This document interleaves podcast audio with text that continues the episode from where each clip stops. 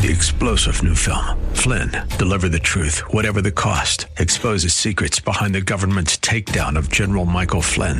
Flynn knew what the intel world had been up to. He ordered the first audit of the use of contractors. This set off alarm bells. He told the truth. He was the most dangerous person for Donald Trump to hire. They had to get rid of Flynn.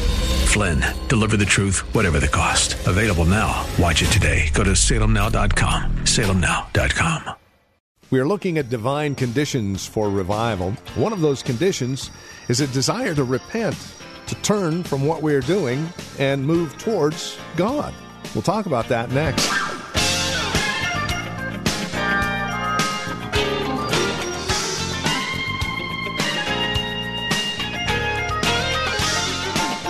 And again, welcome to Truth for Today. Pastor Phil Howard will put us back in God's Word once again, our series called Divine Conditions for Revival. Turning from our wicked ways is the title of today's message. It really is quite simple. If we are to see revival, we must first understand our wicked ways. And not just turn from our wicked ways, but as Paul says in Thessalonians, we need to also turn to someone, mainly the Lord Jesus Christ. Let's talk about that further, shall we? Here's Pastor Phil Howard and today's broadcast of Truth for Today. Go to Second Chronicles 7.14. I'm going to do this message and the one next week and uh, rest that text. I started this series on how to get God's attention, the conditions of revival in history. And uh, as I've said before, uh, Second Chronicles 7:14 is a latch key to the next approximately at least 15 chapters of the rest of the book of Second Chronicles illustrates one way or the other through the kings the principles that when the nation drifted from God, God had gave them grace conditions to get back. One we looked at humble yourself. Pride is a killer to the children of God. They just can't make it with it. Two, pray. And I'm going to save that for next week. We have not looked at that yet. Thirdly, seek God's face. And then today we want to look at turn from your wicked ways. Turn from your wicked ways.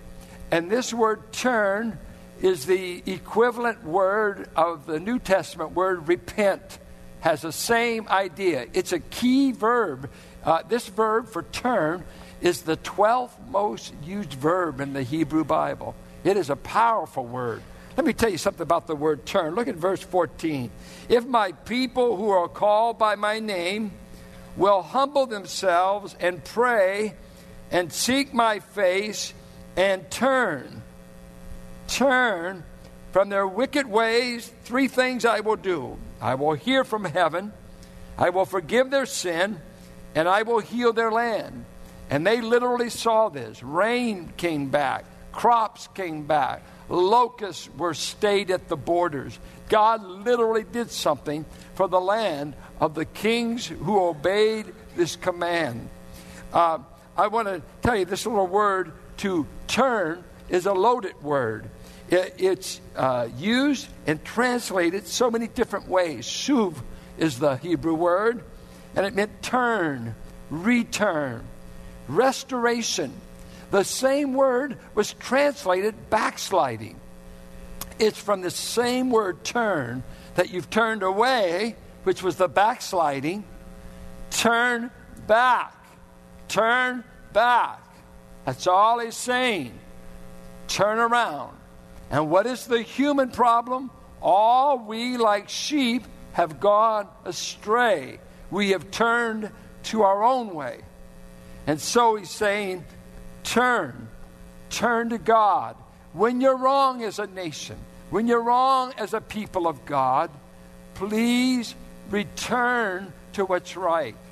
And we're going to take a little journey. We're going to look at Hezekiah and this great prayer in chapter 30, how he just casts us in on this key term. And then I'm going to take you on a little biblical journey on this concept of turn back return, repent, how it's used in the scriptures and see that it's not an Old Testament. You know, some people only, you, some of you only have half a Bible. You don't think God said anything in the Old Testament worth reading. Do you ever read your Old Testament? How many read the Old Testament? Do you get anything out of it? Is God there? It's all over the place, isn't he? And did you know every book of the Bible talks about Messiah? Jesus is in every book of the Bible. So good, I'm glad. You get off, you're guilt free because you read the Old Testament. All these things speak of me, he said in Luke 24. The, the prophet, they're speaking about anywhere you cut the Bible, it e- either says man has the need of a redeemer, has need of grace, and the redeemer's coming, and this is what he'll do, or he has come and this is what he's done. No matter where you cut it, this whole story is about Jesus. Its theme is about God's glory and bringing a redeemer and dealing with Israel, covenants, how he includes the Gentiles, but it's all, don't read your Bible without Jesus in the center of it in your thinking. Ask to see Jesus on its pages. Well, uh, let's go and see what the king who really lived this out, Hezekiah, in chapter 29, he. Um, comes to the throne of Judah. Uh, he's only 25 years of age. Uh, he restored temple worship. The temple would often be in neglect when they'd backslid. Why go to church when you're backslid? Why go to temple? And so it would get in disrepair. They would quit supporting the priesthood. Uh, all kinds of problems. And so in the Reformation, restoration, he's getting the temple back up. He's getting the priests, a whole bunch of them had not consecrated themselves to offer sacrifices. So they begin to consecrate a bunch of priests. Uh, they're getting their house in order. Uh, in chat, verse 18, they purify the entire temple. They make it fit for worship again. Many times uh, idols would be brought in, disrepair. You remember under one king, the law was lost in the temple in Josiah. Uh, and so he's cleaning house, getting the uh, priesthood dedicated and consecrated again, uh, restored the worship. So they're going to have a great Passover in chapter 30. And they're rejoicing as a nation in the Passover because that would be neglected also. And so at this great Passover feast, listen to what the great King Hezekiah begins to pray. Verse 6. Now he's invited both Israel and Judah to come to this. The northern tribes, all the way up to Dan to Beersheba. Come, come. Let's act like a united nation here and come to Jerusalem for the Passover. Some didn't come, some just made ridicule of his invitation. But listen to what he says in verse 6. At the king's command, couriers went throughout Israel and Judah with letters from the king and from his officials, which read, People of Israel, return to the Lord. Were they in covenant with God? Were they still circumcising their boys? You better believe it. Were they still claiming uh, divine blessing through their relation to Abraham? Absolutely. Were they under a Mosaic covenant? Absolutely. As a covenant people, they had left God. They had the promises, as it happened in history, a remnant. The nation would fall away, and just this remnant in the prophets. But he's saying, return to the Lord. Turn around. Repent. Change the way you've been treating God and whatever sins you've been in the God of Abraham, Isaac, and Israel, that he may return to you who are left, who have escaped from the hand of the kings of Assyria. Listen to that first plea, could be more direct. O people of God, return to your God. It, it sounds paradoxical. People of God, return to your God. They had the priesthood, they had the sacrifices, they had the law, but their hearts were not into it. Turn, turn back to your God.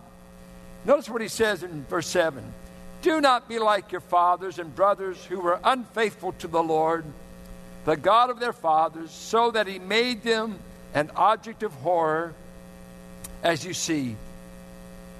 Do not be stiff necked as your fathers were. Submit to the Lord. It's amazing what generational attitudes we have to throw off. Don't act like your father. Don't act like those who've thrown off God, that have not been the examples they should have been.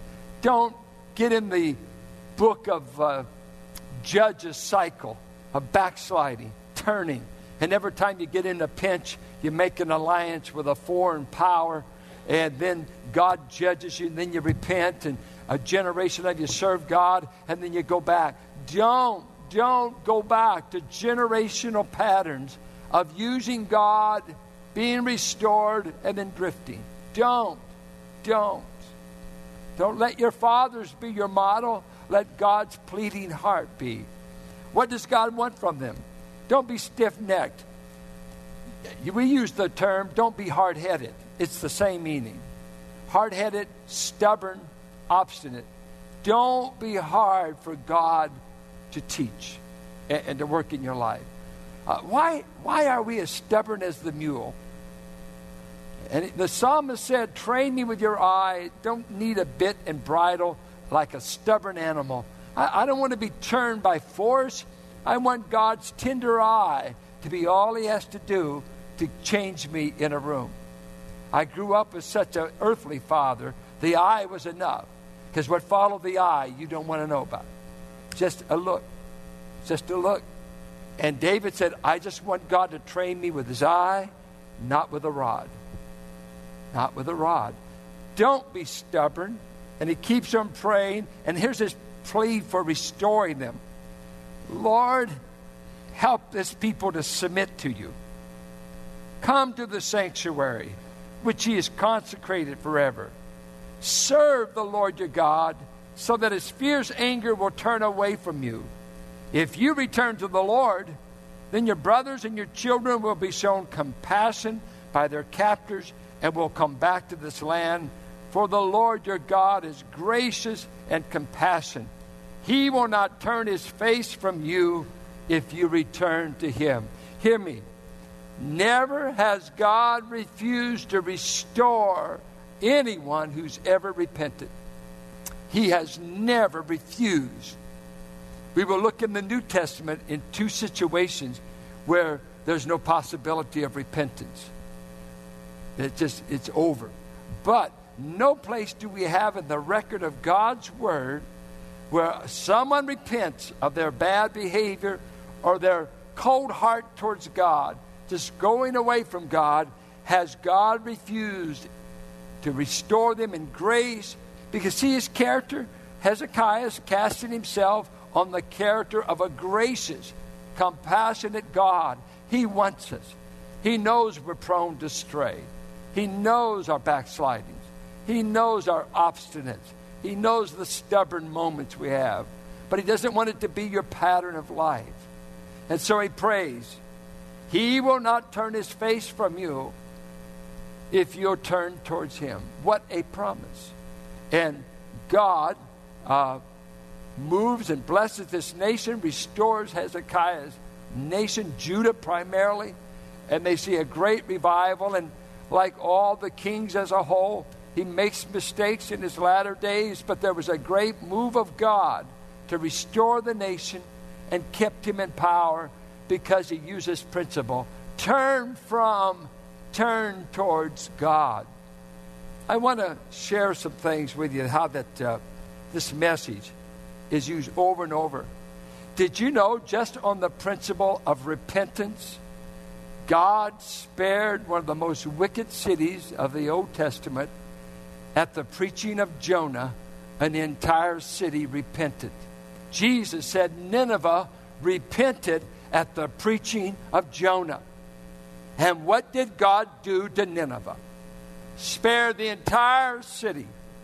Gentiles, ruthless killers. The Ninevites were famous for capturing a city, decapitating everybody in it, and they would build a pyramid of skulls at the entrance of the city gate and says, This is what you get when you mess with Nineveh. No wonder the prophet didn't want to go there. He hated them. They were great enemies of Israel. God said, Go to Nineveh, that wicked city, and preach and tell them to repent, or I'm going to destroy the place. And an entire Gentile city was spared. That judgment didn't come to them until the prophet Obadiah, for they turned away. And Obadiah says, Nineveh shall fall. Powerful historical revival with a reluctant prophet. Jonah gets no credit. He wanted them all to perish. But his God was greater than his servant. His God was compassionate, even to pagans. It's a powerful thing in history when God moves on the heart of people and we simply say, We're wrong. We're wrong. We're not going to blame. We're wrong. We've done the turning. We're to blame. Once that happens, and there's a turning to God in humility and seeking His face and turning from those things that have distracted us and got us away from Him, God has always revived His people and He's done the miracle of saving those who have repented at preaching.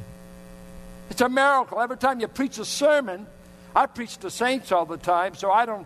Uh, I see once in a while one of you might repent but it's something this place was loaded with unbelievers, as Nineveh was, and to preach and to see everybody, including the king, get on their face and say, Oh God, forgive me.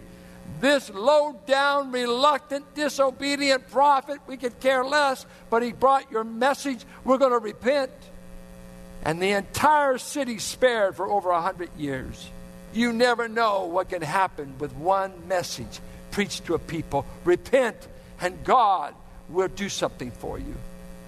That's what he's telling Chronicles. He says, I want every king in the future to know if you'll follow this, uh, what we did at Solomon's temple, I will always restore my backsliding people. What a great, great promise. Uh, I want to take you on a little New Testament journey to see the concept of turning back to God, known as repentance. Repentance, let me give you the word. It's metanoia. Nice word. It means to change the mind about one's behavior so as to change the way you live. Mental change that affects the way you're going to. I repent. Whatever. I repent about my attitude towards Jesus Christ, our greatest sin. I've never received Him, or I'm not putting my life at His feet. I repent. I repent about the way I've thought, the way we're messed up between the ears. That's your biggest problem, is what's going on between your ears. And when truth and the Spirit of God work upon us, he said he found the Gentile mind darkened, senseless. And Romans says it's moronic.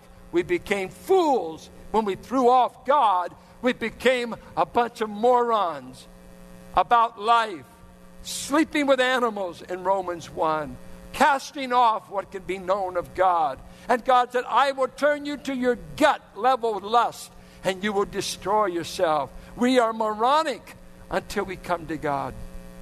He restores the mind to what it was meant to do, to acknowledge God in all things, and know we're creatures and not creators. This is what happens in saving us. Our minds start being renewed renewed, renewed. This is a part of regeneration in us. Listen to what he says. John the Baptist, when he came, what did he preach? A baptism of repentance. The nation he's calling back to God. Meet me at Jordan, I'm going to baptize you. And that baptism will say you're willing to repent and change your mind towards God. You've been assimilated among the Gentiles and you've given up maybe the messianic hope, come to my preaching. Once coming, once coming, of whose shoes I'm not worthy to even untie. And they repented and they did the baptism of John. Christ even preached, repent, repent. It's just, it's all over the Bible. I want you to see the first sermon uh, preached to the church and primarily Israelites were the only ones there. In Acts 2, a verse you need to look at because it gets uh, misinterpreted a lot. Are you there? Acts 2. You know God can restore because Peter is the one that's going to preach it. Think of that. Would you want Peter to preach the inaugural address for the church? Well, God did. And He restored him in spite of his failure. And he begins to preach. Uh, and I just pick up verse 38. Peter replied, They want to know what you need to do to be saved. Peter replied, Repent and be baptized, every one of you, in the name of Jesus Christ for the forgiveness of your sins, and you will receive the gift of the Holy Spirit. The promise is for you and your children, for all who are far off, for all whom the Lord our God will call. you want to be saved? You want two things forgiveness and to receive the Holy Spirit? You need to repent. And then he says, you need to be baptized. Now, um, this verse uh, is often used by people to say you're not saved until you're baptized. Two errors have come out of this verse. You have a group known as Jesus only. They deny there's a Father or a Holy Spirit, it's only Jesus. And they're called oneness people. And uh, we're told to baptize in the name of the Father, Son, and Holy Spirit in Matthew 28. But here they baptize in the name of Jesus only. So they say it's Jesus only. He is the Godhead. So that error has sprung from this verse. The other error is that you are regenerated based upon repentance and you must be baptized or you won't be saved. So it has made baptism a saving work. It's known as baptismal regeneration. And you would be amazed at how many groups teach this. More than you would ever imagine if you ever went up on an internet and just looked up baptismal regeneration. There are millions of Christians who believe this. Uh, let me say something uh, about this verse that uh, I would uh, maybe translate it like this Receive the forgiveness of your sins by repenting. And to show that you've repented, be baptized. Because I'll show you that he couldn't have meant you get it by baptism. Baptism is only an outward sign that you've done a spiritual act, but it's not necessary for salvation. Though it is commanded biblically that all believers be baptized as soon as they can. That is taught unmistakably. That you might grow in Christ and find encouragement in the day to day lives that we lead as believers in Christ. It is a challenge to live in a dead and dying world, is it not? Especially knowing heaven awaits us. So it is a delight to be able to come to you on a daily basis and provide you with this encouragement from God's Word as we teach and train and, and preach the gospel of Christ for the glory of God and your good. This is Truth for Today. Pastor Phil Howard taking us to God's Word that we might be mutually edified in grace. If you have questions or comments about the broadcast, maybe you would like to hear the program again, we have a couple of ways that you can reach us. The easiest, of course, is our phone number, 855 833 9864. If you would rather visit our website and work through the website, you can do so, truthfortodayradio.org. A lot of resource materials available there. Besides our podcasts, you'll also take advantage of the many other resources, books, and materials. It's all at truthfortodayradio.org. You can write to us at 1511 M Sycamore Avenue, Suite 278, Hercules, California.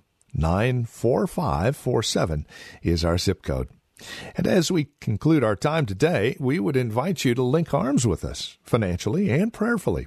These programs come to you on a daily basis, and even our extended resource materials found at our website are available as you link arms with us, partnering with us financially and prayerfully. Whether it's a one time gift or a monthly gift, no gift is too small, no gift is too large.